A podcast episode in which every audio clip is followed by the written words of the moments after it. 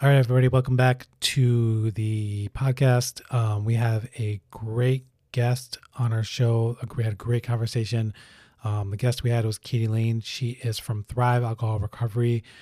We were talking about the Sinclair method for alcohol use disorder. This is one of the things that I was really looking forward to talking about. It's one of the things that I really love. So I'll give a little introduction, her bio, and then we'll jump on into the conversation. Katie Lain struggled with alcohol use disorder for nearly 10 years until she stumbled upon a revolutionary science based treatment that fixes alcohol addiction neurologically. It's called the Sinclair Method. Throughout this treatment, Katie was able to gradually reduce her drinking from one to two bottles of wine most nights to one to two glasses of wine per month. She said she watched herself become truly empowered over alcohol. Today, Katie is accidentally alcohol free as she unexpectedly lost interest in drinking, thanks to this treatment. Now, Katie advocates for and supports others through this wildly effective yet unknown treatment for alcohol use disorder. So, we had this great conversation talking about this point exactly. One of the things that I would say is that there is a financial disclosure, is that there is a referral link, there is an affiliate link in my descriptions for Thrive Alcohol Recovery. We'll put those in there.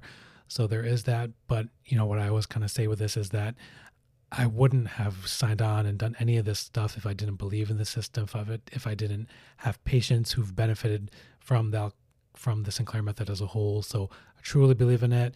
Again, if you're interested in the course after you're after you listen to this, check it out via the link and all of uh, the descriptions. And hope you guys enjoy and learn something from this conversation.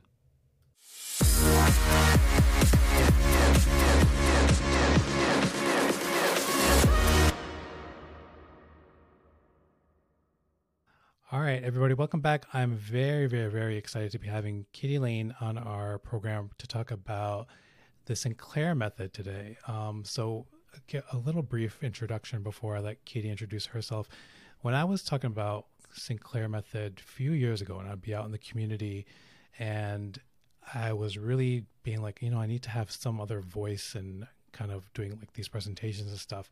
So I actually came across her YouTube channel many years ago, um, and I I saw I used one of her videos to really explain what the Sinclair method was in this presentation. So a couple of you know, a little few years later, a little while ago. Um, we kind of linked up and were able to kind of connect and, and kind of go from there. So again, I've been very, very excited to talk about the Sinclair method. Um, so I'll let her introduce herself first, and then we'll kind of go from there. Yeah, that is so cool to hear because um, I think you saw my video first, and then I came across your brilliant skit on TikTok about the Sinclair method. I don't know, maybe almost a year ago, and um, you know, knowing that you're a triple board certified psychiatrist and in this space, to see you talking about this treatment because I honestly feel like um, it's one of those things that that feels like a, a secret in a lot of ways. Um, I've you know I did this treatment myself and have been in in the space for five years now. So um, anyway, just to see you advocating for it as an alternative treatment for problem drinking was like really encouraging to see. So thank you for being your own advocate for it as well. Yeah, of course, of course. So tell us about yourself, Katie. Tell us about who you are and all that kind of stuff, a little background stuff. Sure. Yeah. So, um, hello, everybody. Wonderful to be here. Um, my name is Katie. I struggled with alcohol use disorder for nearly 10 years.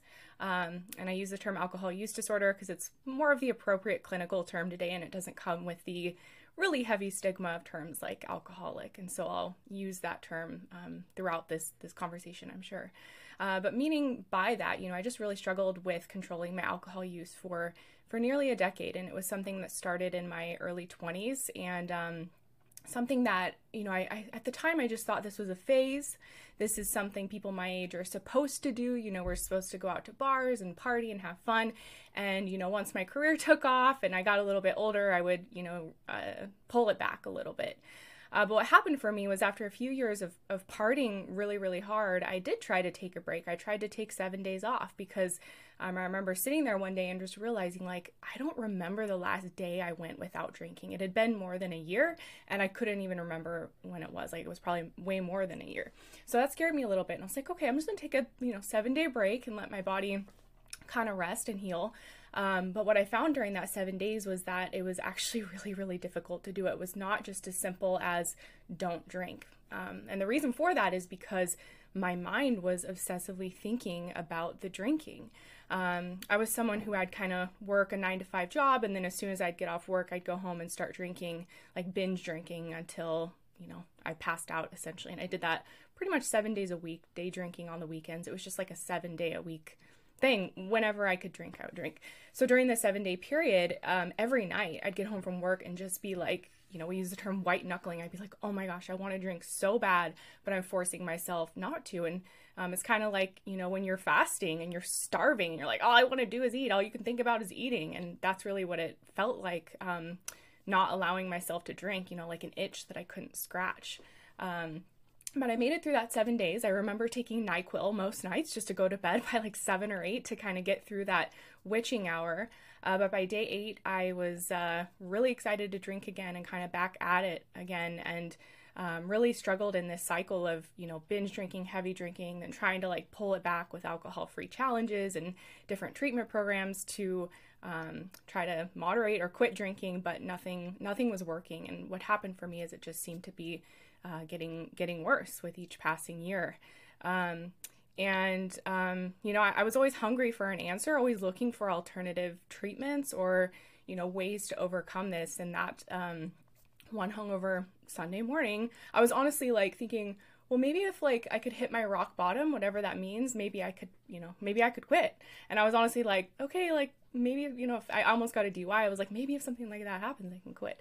Um, but that same morning, I uh, stumbled upon a TEDx talk about the Sinclair method, which has now had millions of views.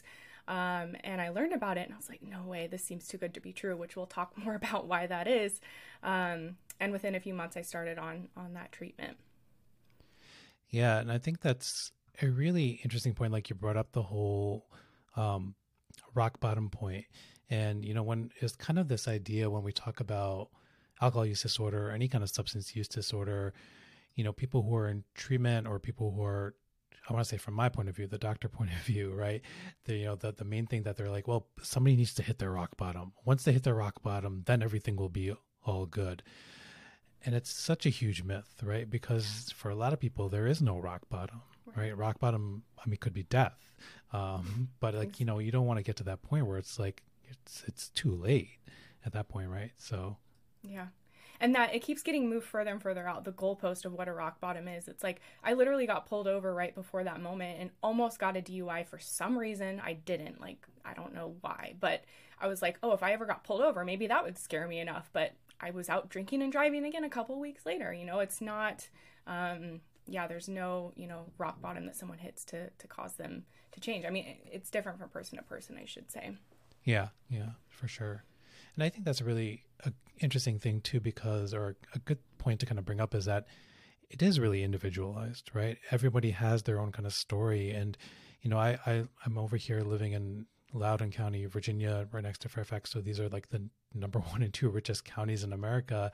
I, I bring that up and I say like we, I, a lot of my patients who have, you know, similar stories, backgrounds to you, right? We have like people who are housewives or people who are, or a lot of times it's again like a lot of women who work and then they're like, oh, I'm drinking a bottle of wine um, every night, drinking two bottles of wine, or even the guys the same kind of thing you know, it's the same story. And you wouldn't tell from it. You wouldn't be able to tell from the outside, right? They're not what we see in like the movies and all this TV shows and stuff where it's like people who are working functional jobs, they're parents, and then they're having a bottle or two of wine, and then they wake up in the morning and they do it again.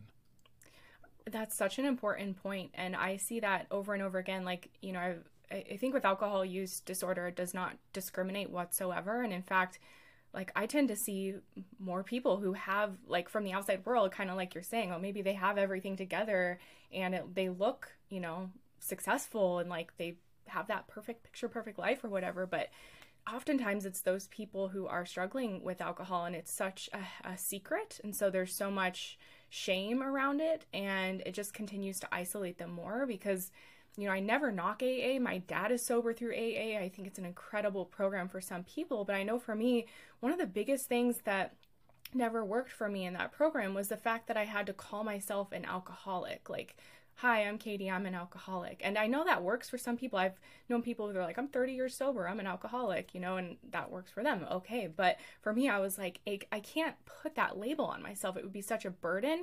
And in some ways, I felt like it was justifying my drinking. Well, if I'm an alcoholic, then I might as well just drink like, you know, the rest of the people in my family do or the rest of my friends do. So, um, yeah, that's another reason why I'm so grateful that there are alternative treatments for the folks who, you know, that type of um, strict type of program, you know, doesn't work for. Yeah, talking about that, like, a, what were some of the other things? I mean, I know you you said you kind of stumbled upon like the TEDx talk by what was her name, Claudia Christian, I think her yeah. name, right? Yeah, it's and that's the one that kind of brings everybody into it. Um, but what were some of the other things that you had kind of tried, or other ways you had kind of reduced? You talked about kind of like setting yourself up or trying to have some of these um, periods of days, but were there any other programs? I know you said AA, but like maybe some other ones too. Um, you know, the strategies I took a lot of the time for my drinking was doing personal development because I felt like, you know, if I was whole enough or at peace enough or enlightened enough, then I wouldn't have this issue. And ironically, for a period of time, a couple of years, I worked in an institute that offers these types of like self improvement workshops and personal development workshops. And my drinking got so, so bad there. And the culture at this place was really heavy alcohol use. So, super conflicting for me as well to see people who were really into personal development, but then they were polishing off like a couple bottles of wine every night. Um, so I was someone who I would always be enrolling in courses, workshops, doing cleanses.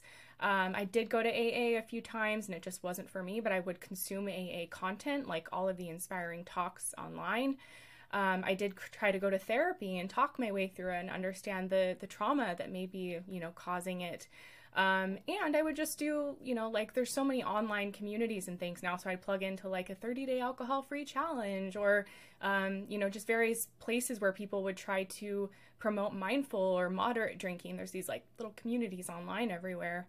Um, but to be honest, uh, nothing would work long term. I might feel really motivated and see success in the first week or the first couple weeks, um, but then it would get difficult because the craving for alcohol would kick in, and it was like my logical brain would just shut off, and my compulsion to drink and to drink to excess would become something that I, I really couldn't control anymore to where it was like, screw it, I need to go get a drink and I need to go get it now. And sometimes that would be at lunchtime at work. I'd be like sneaking drinks at my desk. And I like think back on that now. I'm like, what was I doing? But it was like I'd be trying to take a break or something and then um the urge would be so strong that I would literally drink while at work and you know the risks that come with that. So I did try a lot of different things for both mindful moderate drinking as well as taking breaks and trying to you know find the um you know the answer within me as to why this problem was happening. Um, but what i've since learned is that it really has to do a lot of you know a lot of time with the fact that the brain has been changed and um, it's wired to crave alcohol and basically be obsessed with alcohol. And so no matter what i was doing on the outside that part of my brain was kind of overpowering um, all my willpower and effort. Yeah. It's it's it's really hard because there's i mean there's all these different ways to approach it. Um, and you know we we know that from people who work in the field, like you know, this the addiction aspect of it, the use disorder aspect of it is super super difficult, and you can't just like turn it off. So, yeah. if only you came across like the TEDx talk, what was the big thing to you that was like the most appealing? So let's let's jump into that then. So learning about the Sinclair method, what was the thing that appealed to you the most?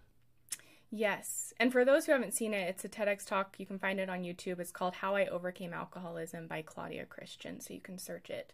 Um, I think the most appealing thing to me in that and what spoke to me the most was her personal testimony of how she struggled with alcohol, how she tried all of these different detoxes and treatments to try to get it under control, but that nagging part of her brain that was really uh, in a sense like giving her this compulsion to to drink or causing her to be really self-destructive and that um, you know she wasn't a bad person. She had she's a successful actress and has all of these things going on in her life yet she was destroying herself with alcohol. And she would um, one example that always stuck out to me which i so related to she was like you know, I'd be at a party and when everyone's switching from like wine to coffee, I would still be like quaffing drinks. And that was so me. Like in social settings, that's when I would notice that my drinking was uh, you know, I was drinking a lot more than most people around me. You know, of course, I had my drinking friends where we like to drink together, but if I'd be at a social function and people are literally sipping their drinks or, like she said, switching to coffee and okay, we're done with the alcohol, I'd be like, why would we be done with alcohol?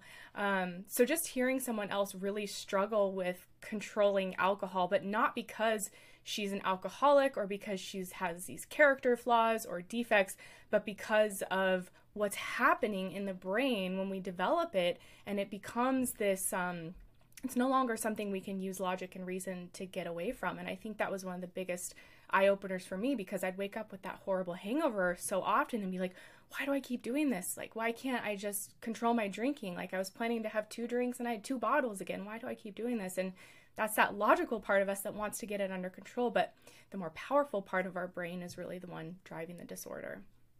Yeah. I know we're we're talking about this Sinclair that, so I know for people who may not be aware of it or what it is, can you tell us about it from what kind of like what you picked up early on, and then how you kind of adapted and what the experiences were for you? Absolutely. So, um, yeah, so the Sinclair method, the reason it's called that, by the way, is that it's named after the physician who kind of did the research and discovered this approach to overcome alcohol use disorder that didn't involve abstinence.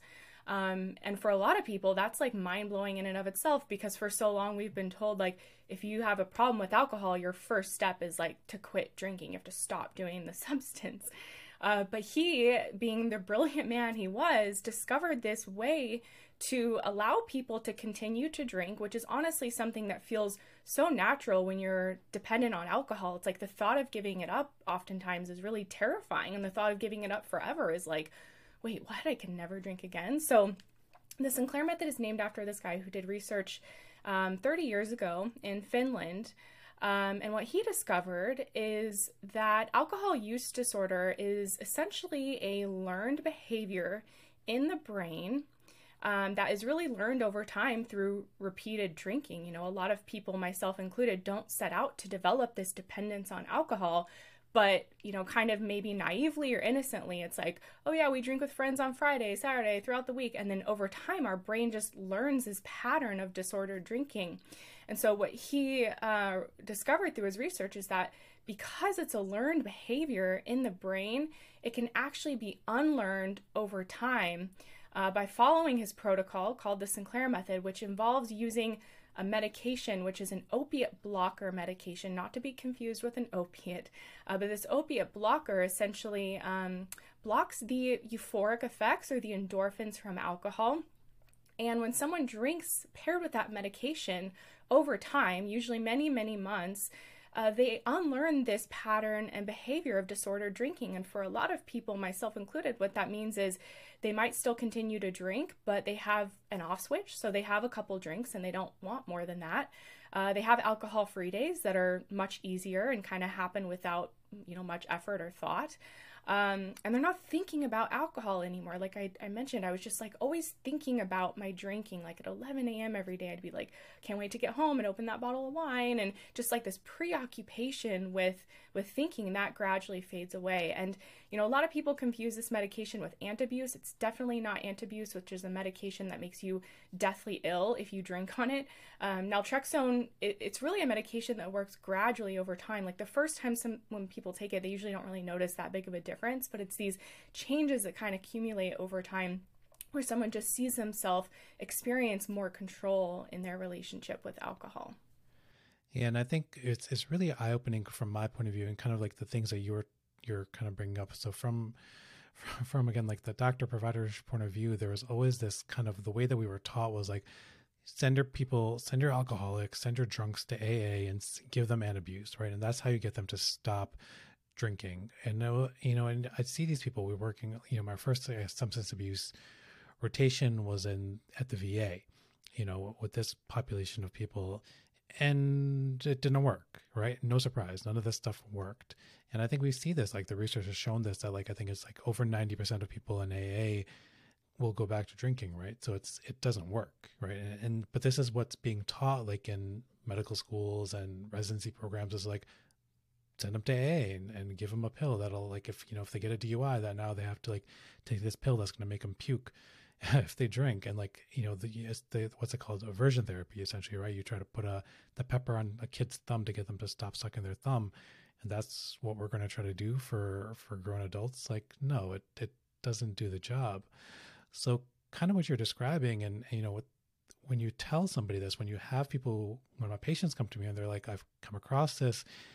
I don't want to give up drinking right? I, I want to be able to have a drink. I want to be able to go out you know with the girls or with the guys on the on night friday night and like have one or two beers with them or have a couple glasses of wine and then call it a day right so that off switch kind of what you're saying i think that's been the biggest hugest kind of thing, right? And and that goes into that whole harm reduction kind of idea. It was like alcohol itself is not like this terrible evil thing, right? Nothing is evil or bad. It's just like the problems that come along with it, right? It's the problems that come with the alcohol, the problems that come along with any other substance, right? So that's what we're trying to eliminate. And it's and again, like I always tell people when I'm patients wise, is like this isn't gonna get you to like never drink again, unless that's what you're kind of going for, then we can work to that point. But at the same time, like we're trying to reduce the problem drinking, the problem behaviors, and that's what we're that's what the goal of treatment is.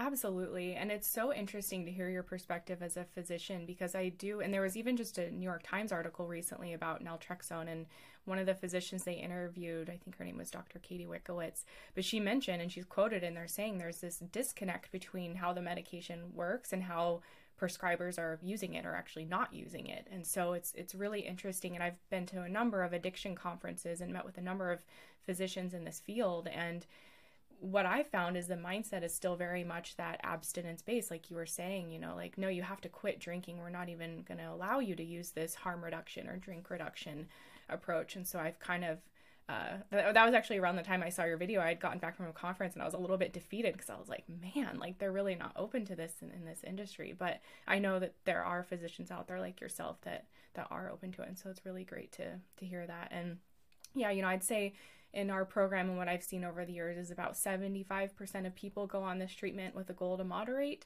and the other 25% would like to quit drinking eventually, but they want to do it through this treatment so they're not tortured by alcohol cravings and white knuckling it and you know forcing themselves not to drink. So it's really great because it, it empowers the individual and gives them the choice as opposed to prescribing this you know sometimes punitive treatment on them like antabuse or you know just locking them away in a rehab where it's not that natural environment for them.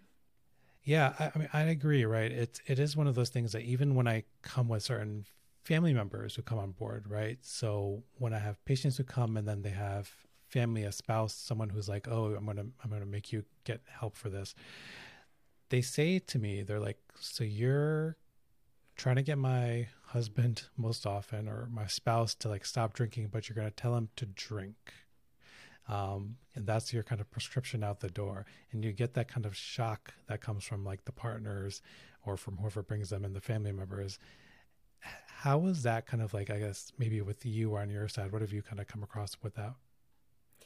Yeah, you know, um, and honestly, for me, I started the treatment and did it for about a month or two before I even told everyone because I realized how insane it sounded, and I just didn't want to have to face the pushback, especially if I was like, well, I don't know for sure if this will work for me. Um, but I do see that a lot with concerned loved ones, especially if they've never experienced anything like an alcohol use disorder and they don't have a compulsory you know use disorder or addiction to anything. So it's really hard for them to even relate. And and that's a good thing to be honest because they haven't struggled with it but it does make it hard for them to even understand. But you know if you break it down to really the basic science of the method and just understanding that hey you know by taking this medication beforehand it's going to be dampening the reward that your loved one is going to get when they drink. And so over time if they're doing this behavior and not getting that same reward um, it's going to be something they're going to want to do less often. And that's true for anything in life. You know, a common example I use is like if a restaurant that I love gets new ownership and the food just gradually goes downhill, I'm not going to go there very often, you know, and not going to go because it's not as enjoyable or pleasurable. So, I think for loved ones to really understand just the very basic science of how naltrexone is working following this treatment, it can help them to be more on board with it. But, you know, it still can be challenging because oftentimes they just want their loved one to quit drinking or, you know, they don't want the alcohol in the house anymore. So when that's the case, there are still challenges. But um, yeah, education is, is really helpful, obviously. I'm always like reminded of like my first first experience with it um, with a patient, and you know this is a guy who would like drive back home from work and stop off at the bar and, and drink like 20 something drinks. And, you know, the naltrexone, we started the naltrexone, he said almost immediately had an effect. It cut the drinking down to like eight drinks, right? So a third of what he was drinking.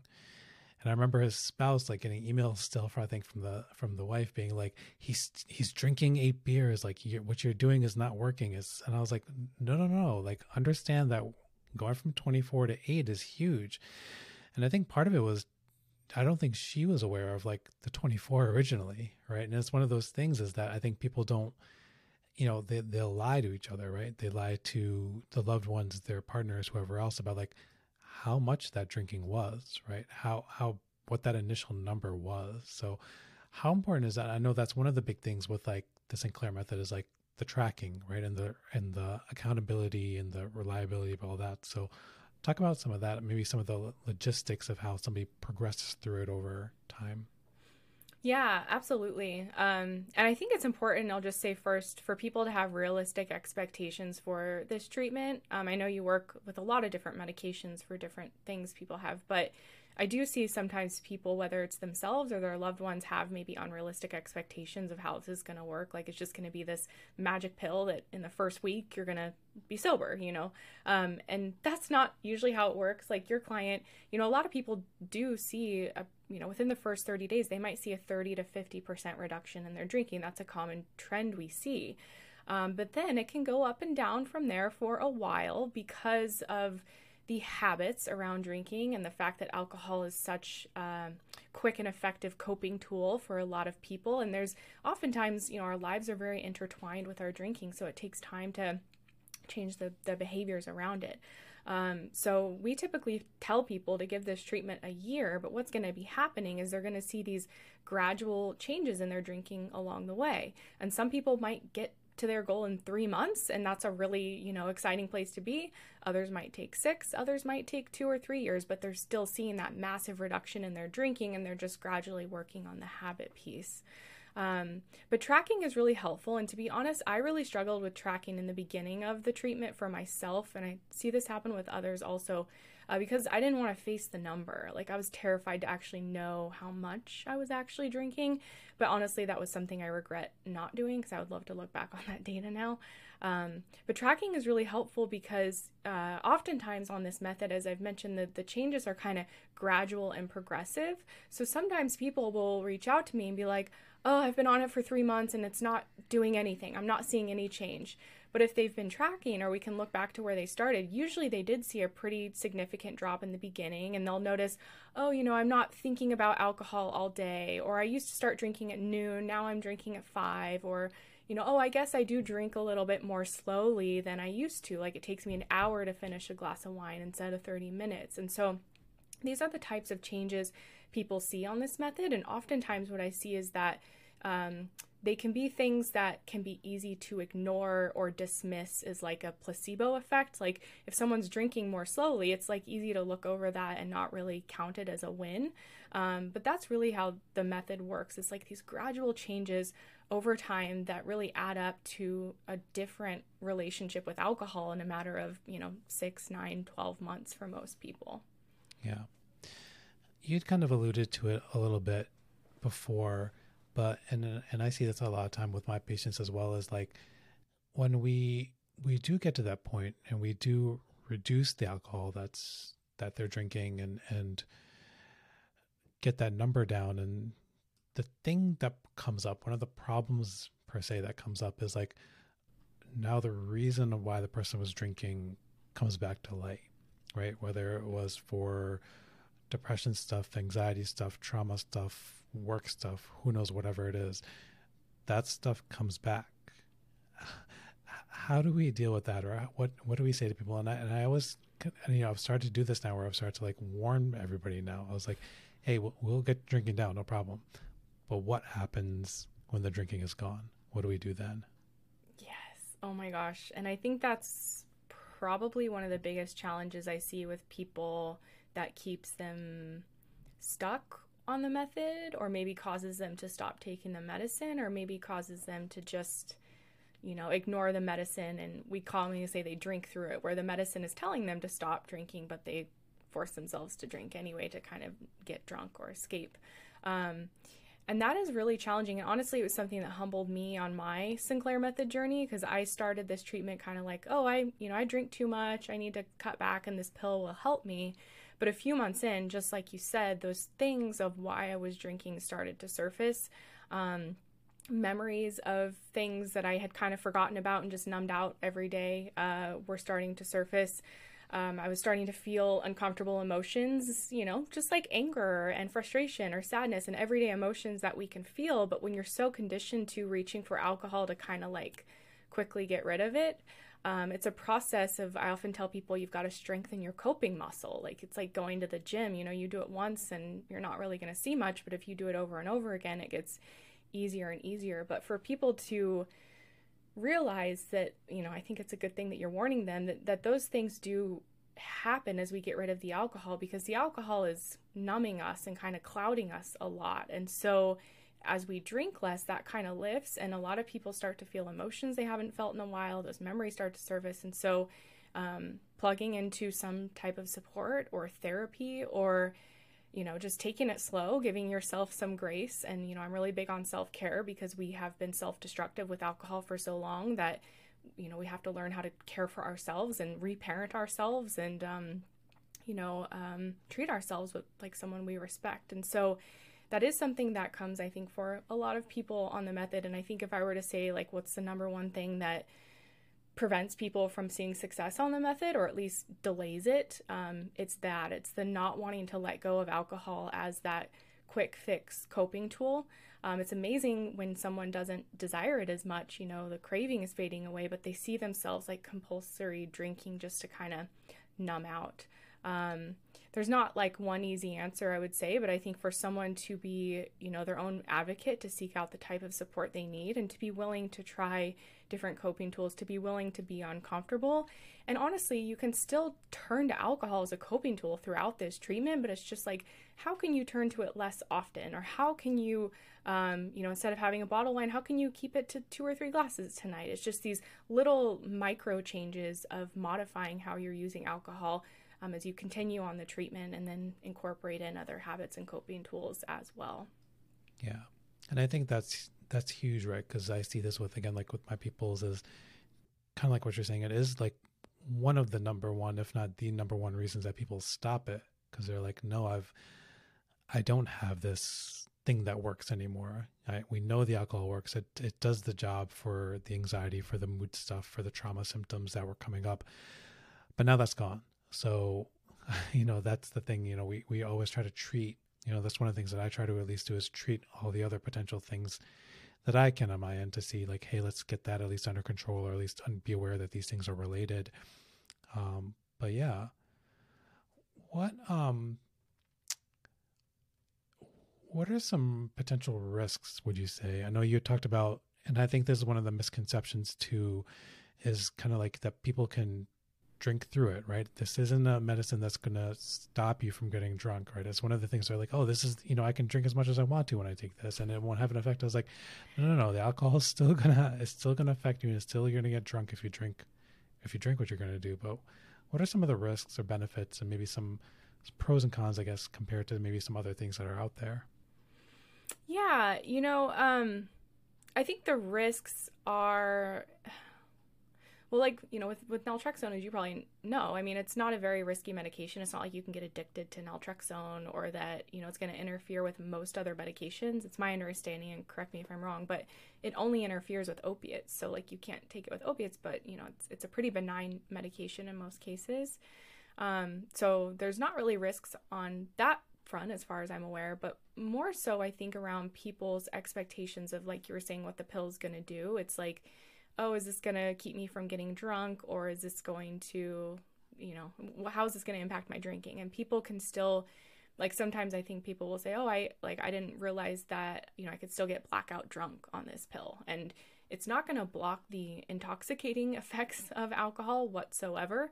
Um, and so people might be relying exclusively on the pill to help them drink less, but um, there's more to it than that. And so I think when people go into this, and this is part of getting like right support from a knowledgeable doctor, because I've had uh, so many people over the years reach out to me and be like, "Oh, my doctor prescribed me to take it this way, and you know it didn't work, or this happened." And so, if a doctor doesn't really know the best way to, to take it for the patient, um, they can get incorrect instructions.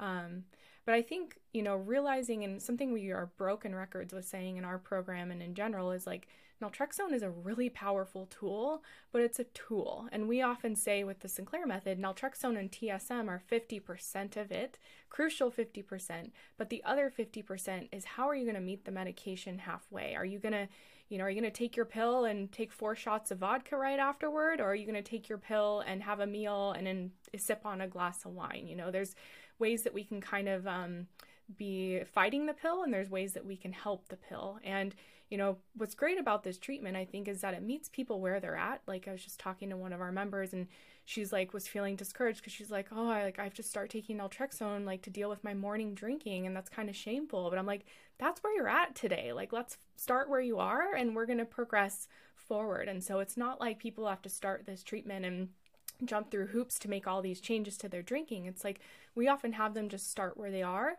And then over time, as the medication continues to work, make these gradual habit and lifestyle um, changes. But I think the biggest challenge is when people have unreasonable or unrealistic expectations for what the medication is going to do.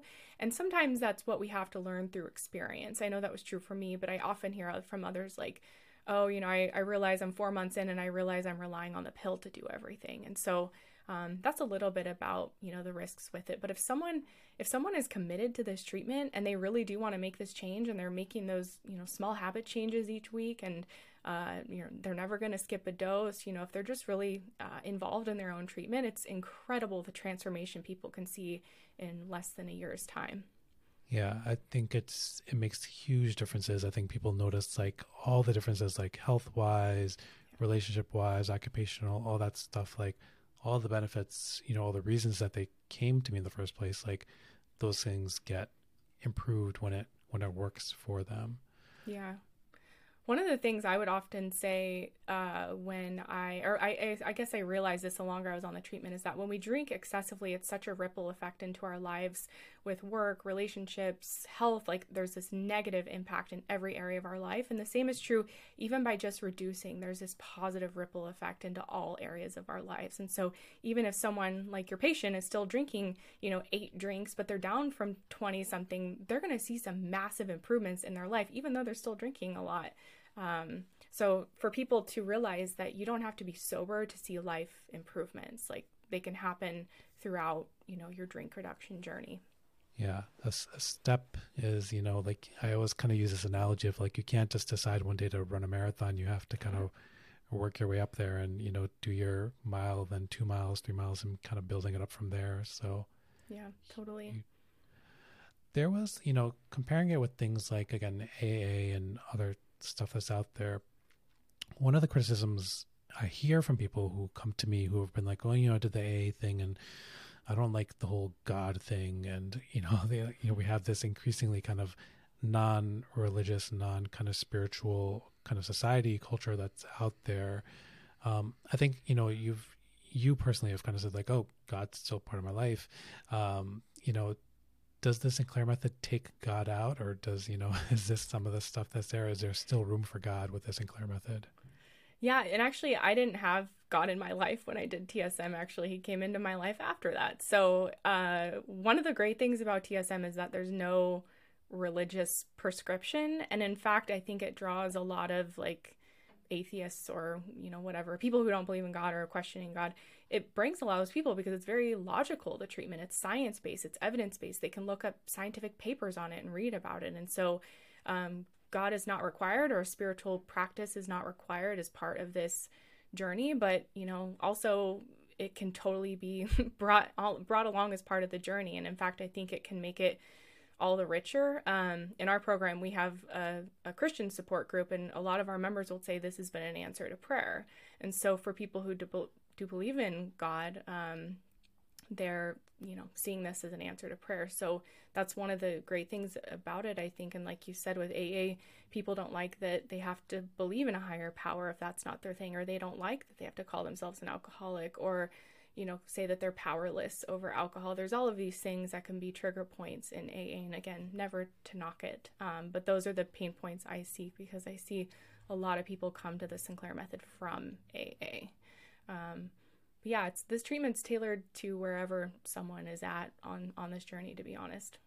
Yeah, and I think that's a huge thing is that you know that's one of the main criticisms we hear about AA. And again, like I I'm also I'm in agreement that if AA works for you, and I know plenty of people who are AA work for them, and I was like, I'm not going to take that away from you, right. you know. And if that's what you want to be, if that's what you want to do, and you feel like that's effective for you, by all means, please please do it. And if it does a job, great.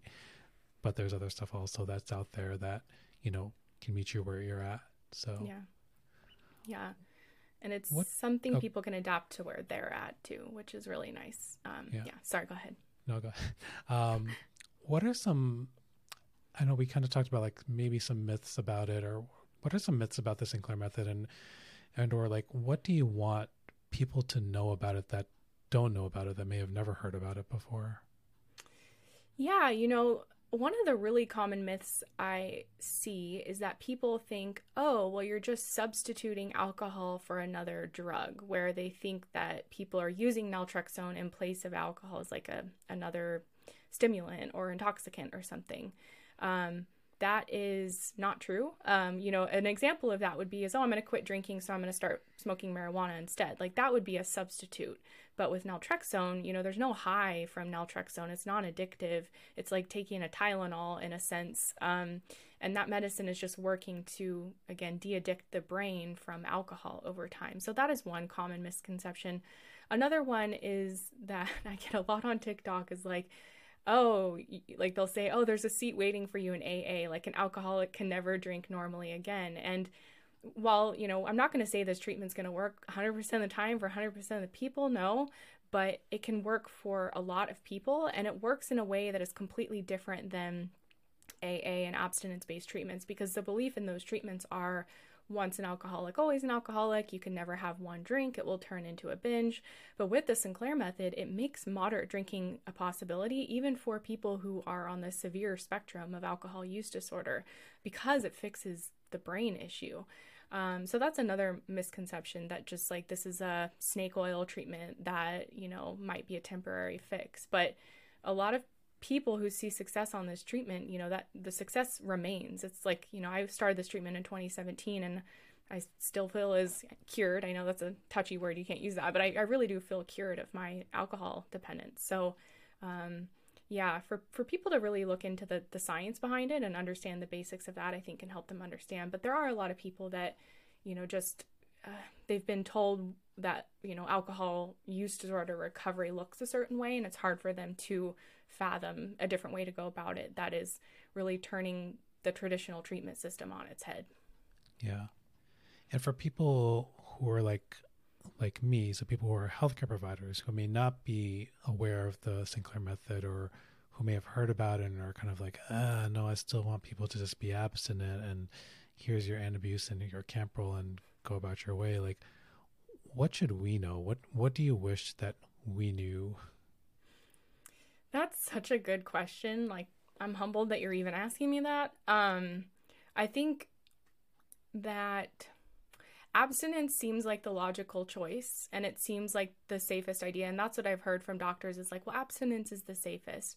But what's not being considered in that is what's going on inside the patient when they are struggling with this problem. Like it seems easy, oh yeah, just stop drinking, but if it were that easy, we wouldn't have as many people struggling with this, the millions of people in the US alone that we have struggling with it. And so, for the physician to understand that this is not a logical use disorder, um, and it's something that can be dealt with and reversed, you know, through naltrexone treatment and, and treatments like the Sinclair method. But um, I think when people are told to quit drinking, even when they sincerely want to get this issue behind them, a lot of people, like you said at the start of the call, and there's research to back this up, that the success rates of these abstinence based programs are 10% or less. Um, so it's like a 90% failure rate. And what fascinates me is like, okay, if we've known that, I read a paper from the 70s that was saying that, like, we've known this for a long time.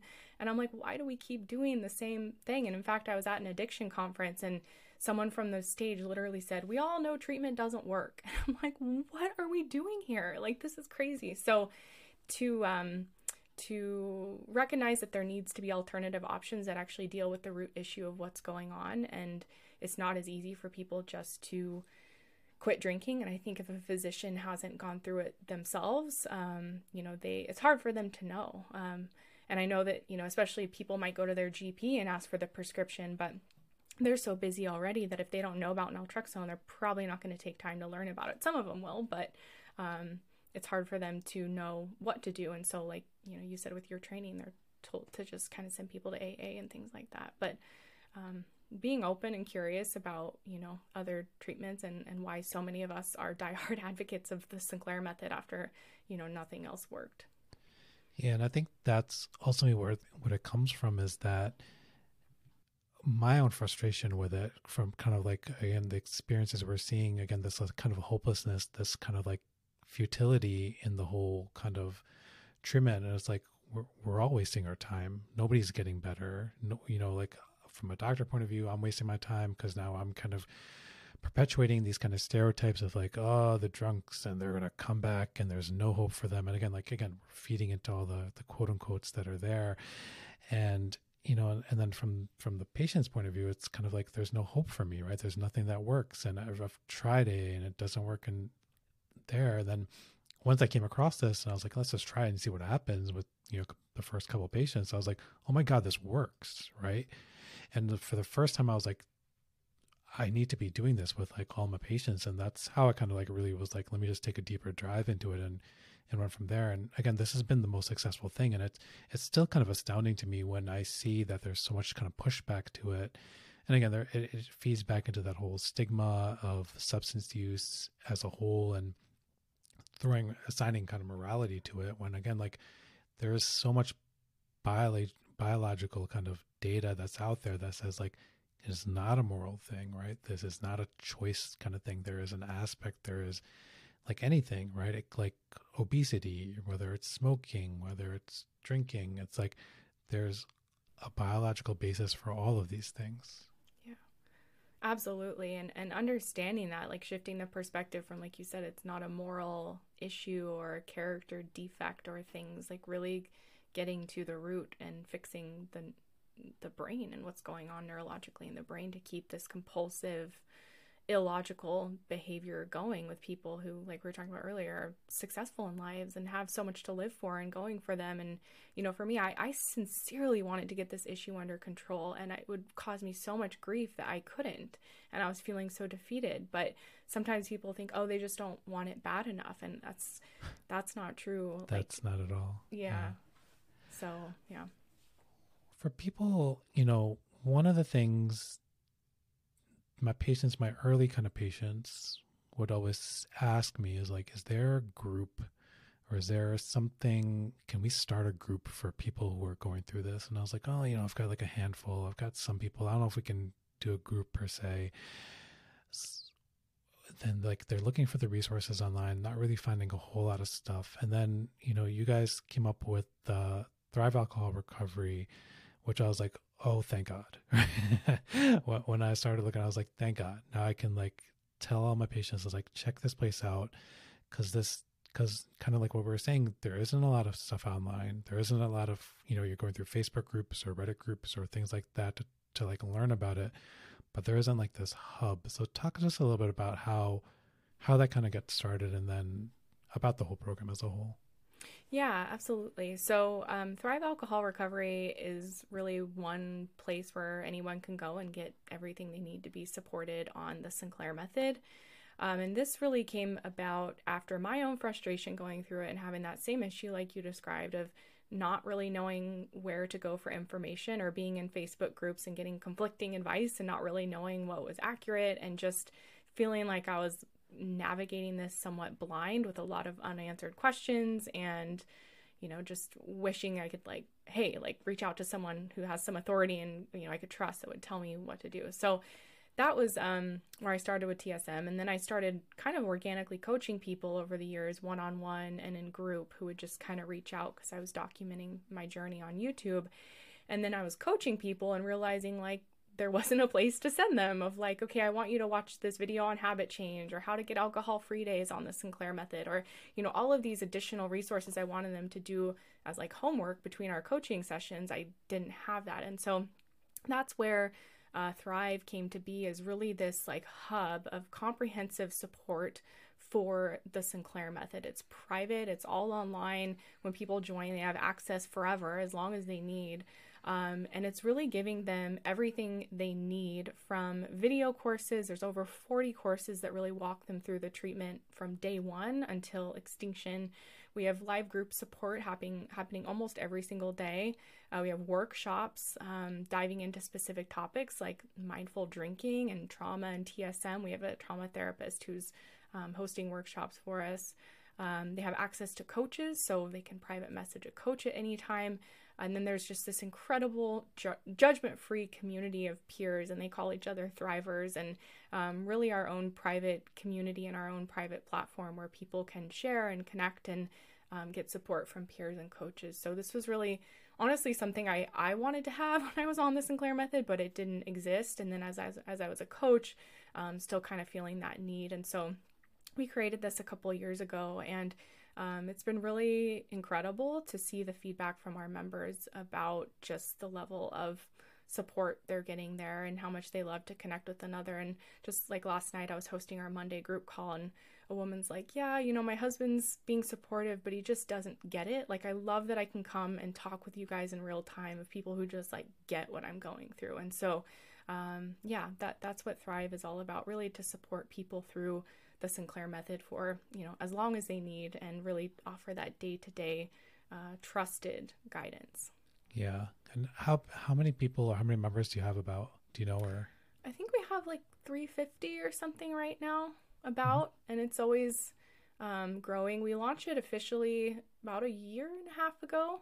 Um, and like each week on our calls, we have, you know, anywhere from 20 to 30 people down to like two to three, depending on holidays or the weeks. But I honestly love uh, both because when it's a really small group, we can really connect with each other. And then when it's a larger group, um, you really hear from like the di- diverse types of experiences um, and people that we have uh, in there. Yeah. Yeah. I've had like a couple of my patients who are signed up through there and they like love it. Oh, um, oh, you know, great. the feedback has been like really great from them to be like the community has been fantastic. Um, the support's been fantastic. A lot of the tools in the courses are fantastic. You know, I'm not going to name some of the other courses or stuff that they may have tried before, but they were like, this has been much better for them.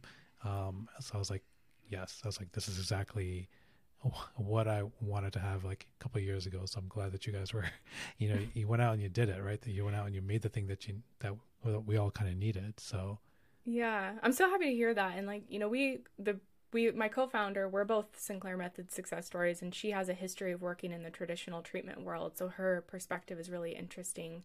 Um, and then almost all of the coaches except for one um, have personal experience with the sinclair method so it's just really awesome to have that personal experience and then coaching expertise as well. So it's um, yeah it's I, I love the program. It's turned into like we continue to improve it and add resources and things but my number one goal is just to hear that positive feedback from members and we get that feedback like daily and just organically from people which means so much to know that we are supporting them through such a you know difficult and vulnerable time in their life and they can feel like supported and not shamed you know or uh, judged for for where they're at. No definitely. I think you guys have succeeded it on on that level as well.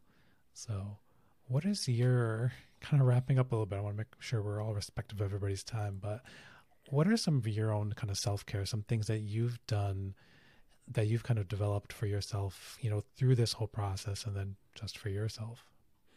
Yeah. Um, so many things. You know, I just made a video on YouTube yesterday talking about some of this actually. And one of the biggest insights I had through the Sinclair method was that I really didn't have self respect because of how destructive alcohol was to my mental health and emotional health. And so I would not treat myself with kindness and respect. And it was something I had to learn over time because I was in such automatic self destruct mode. And so I remember for a period of time just like pretending I was someone else. Like, okay, how would I treat my mom in this situation or my sister? And really learning to talk to myself and, and treat myself like someone I respected. So that was a really big mindset shift that then led me to really do things that were kind for myself, you know, just um, taking five minutes throughout the day just to check in with myself and see how I'm doing, or take myself to get a massage or exercise, or all of these simple little things that can feel really good for an individual. But I found that you know, I had to first start with how I was thinking about myself and talking with myself because I was just, even on TSM after a few months, I was like still self destructing and drinking through the medicine. I'm like, why am I doing this? And that's when I started seeing a therapist to try to kind of break uh, through some of these things. Um, but I think that's a big part of it. And also, just I was a daily drinker for nearly 10 years. And so, alcohol had really become my purpose in life and I didn't really have anything else going on to be honest. Like alcohol was front and center. And so finding things that were meaningful and purposeful in life it's a continual process. But I remember reading the book by Viktor Frankl Man's Search for Meaning and that was really eye-opening for me about how important it is to feel like you have meaning and purpose in life and how when we experience um, addiction or alcohol use disorder, it can really numb us from that and take that away from us. So to be really hungry to find your own purpose and, and meaning in life, just speaking to your audience, because I believe we all do have things that we're here to do. And if we're not plugged into that, uh, can feel really futile to to even be living day to day life. Yeah, yeah. What is your? I don't know. Like, I'll give like my little take home message, I guess, because like this I always like is one of my most things I'm like passionate about is that like with you know given talks on like substances and all that stuff in the community and you know opioids get the attention you know fentanyl gets the attention benzos xanaxes all this stuff gets the attention. And when we actually like look at the numbers right and we stack up the impact of all the substances and what they have on like at least in america alcohol is far and away number one. And it's like you can take everything else, you can combine them, and still alcohol is like number one by a mile just because of access and how much part of society it is. So when I came across this, I was like, oh my God, we have an answer, right? And this this helps, right? And we can really help these people who are struggling kind of in silence. But what is your kind of like take home message from from this conversation and then from like TSM and some of your own experiences, I guess? Yeah. Um I think for people to realize that it's it's up to the individual, it's up to each person to realize if they're in a relationship with alcohol that is not suitable for what they want in their lives. Sometimes people reach out to me and say, "Oh, is my drinking bad enough for this method or is my drinking too bad for this method?" And, you know, what's great about this treatment is that anyone can start it at any point in their drinking. I have worked with college kids who develop binge drinking patterns while at college and on their summer break, they started on TSM and went back to school, still had the option to drink, but could do it with naltrexone. And then I worked with people who have been daily drinkers for 40 years and they're finally wanting to get this issue you know under control or finding that there's an alternative treatment out there for them so i think for people to realize that you know there is such a stigma around heavy drinking and what it means but that's kind of our old way of treating it like i like to view heavy alcohol use as like someone who wants to lose 20 pounds. It's like, yeah, maybe you haven't had the best eating habits the past couple years and you haven't been exercising, but hey, we can fix that. And it might take some time, but like, don't beat yourself up. Let's just start where you're at. Um, so for people to realize, like, they don't have to call themselves an alcoholic, they don't have to, you know, put this label or stigma on themselves. They can address the issue at any point. Um, and the medication treatment and TSM can help them kind of get to a place where they feel satisfied with their drinking. And again, it's only up to the individual to say, you know, whether they're unhappy with their relationship with alcohol. Yeah. it's not a problem until it becomes a problem, right? Yeah. And you know, a lot of times it's like if those person, if that person's like asking that question, is it a problem? Probably a problem, right? If you're if you're questioning it, you're probably there. So yeah.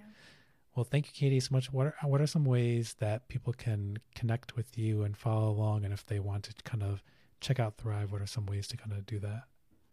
Yeah, you know, um, we're super active on various social media channels on YouTube and TikTok and Instagram and Twitter, even.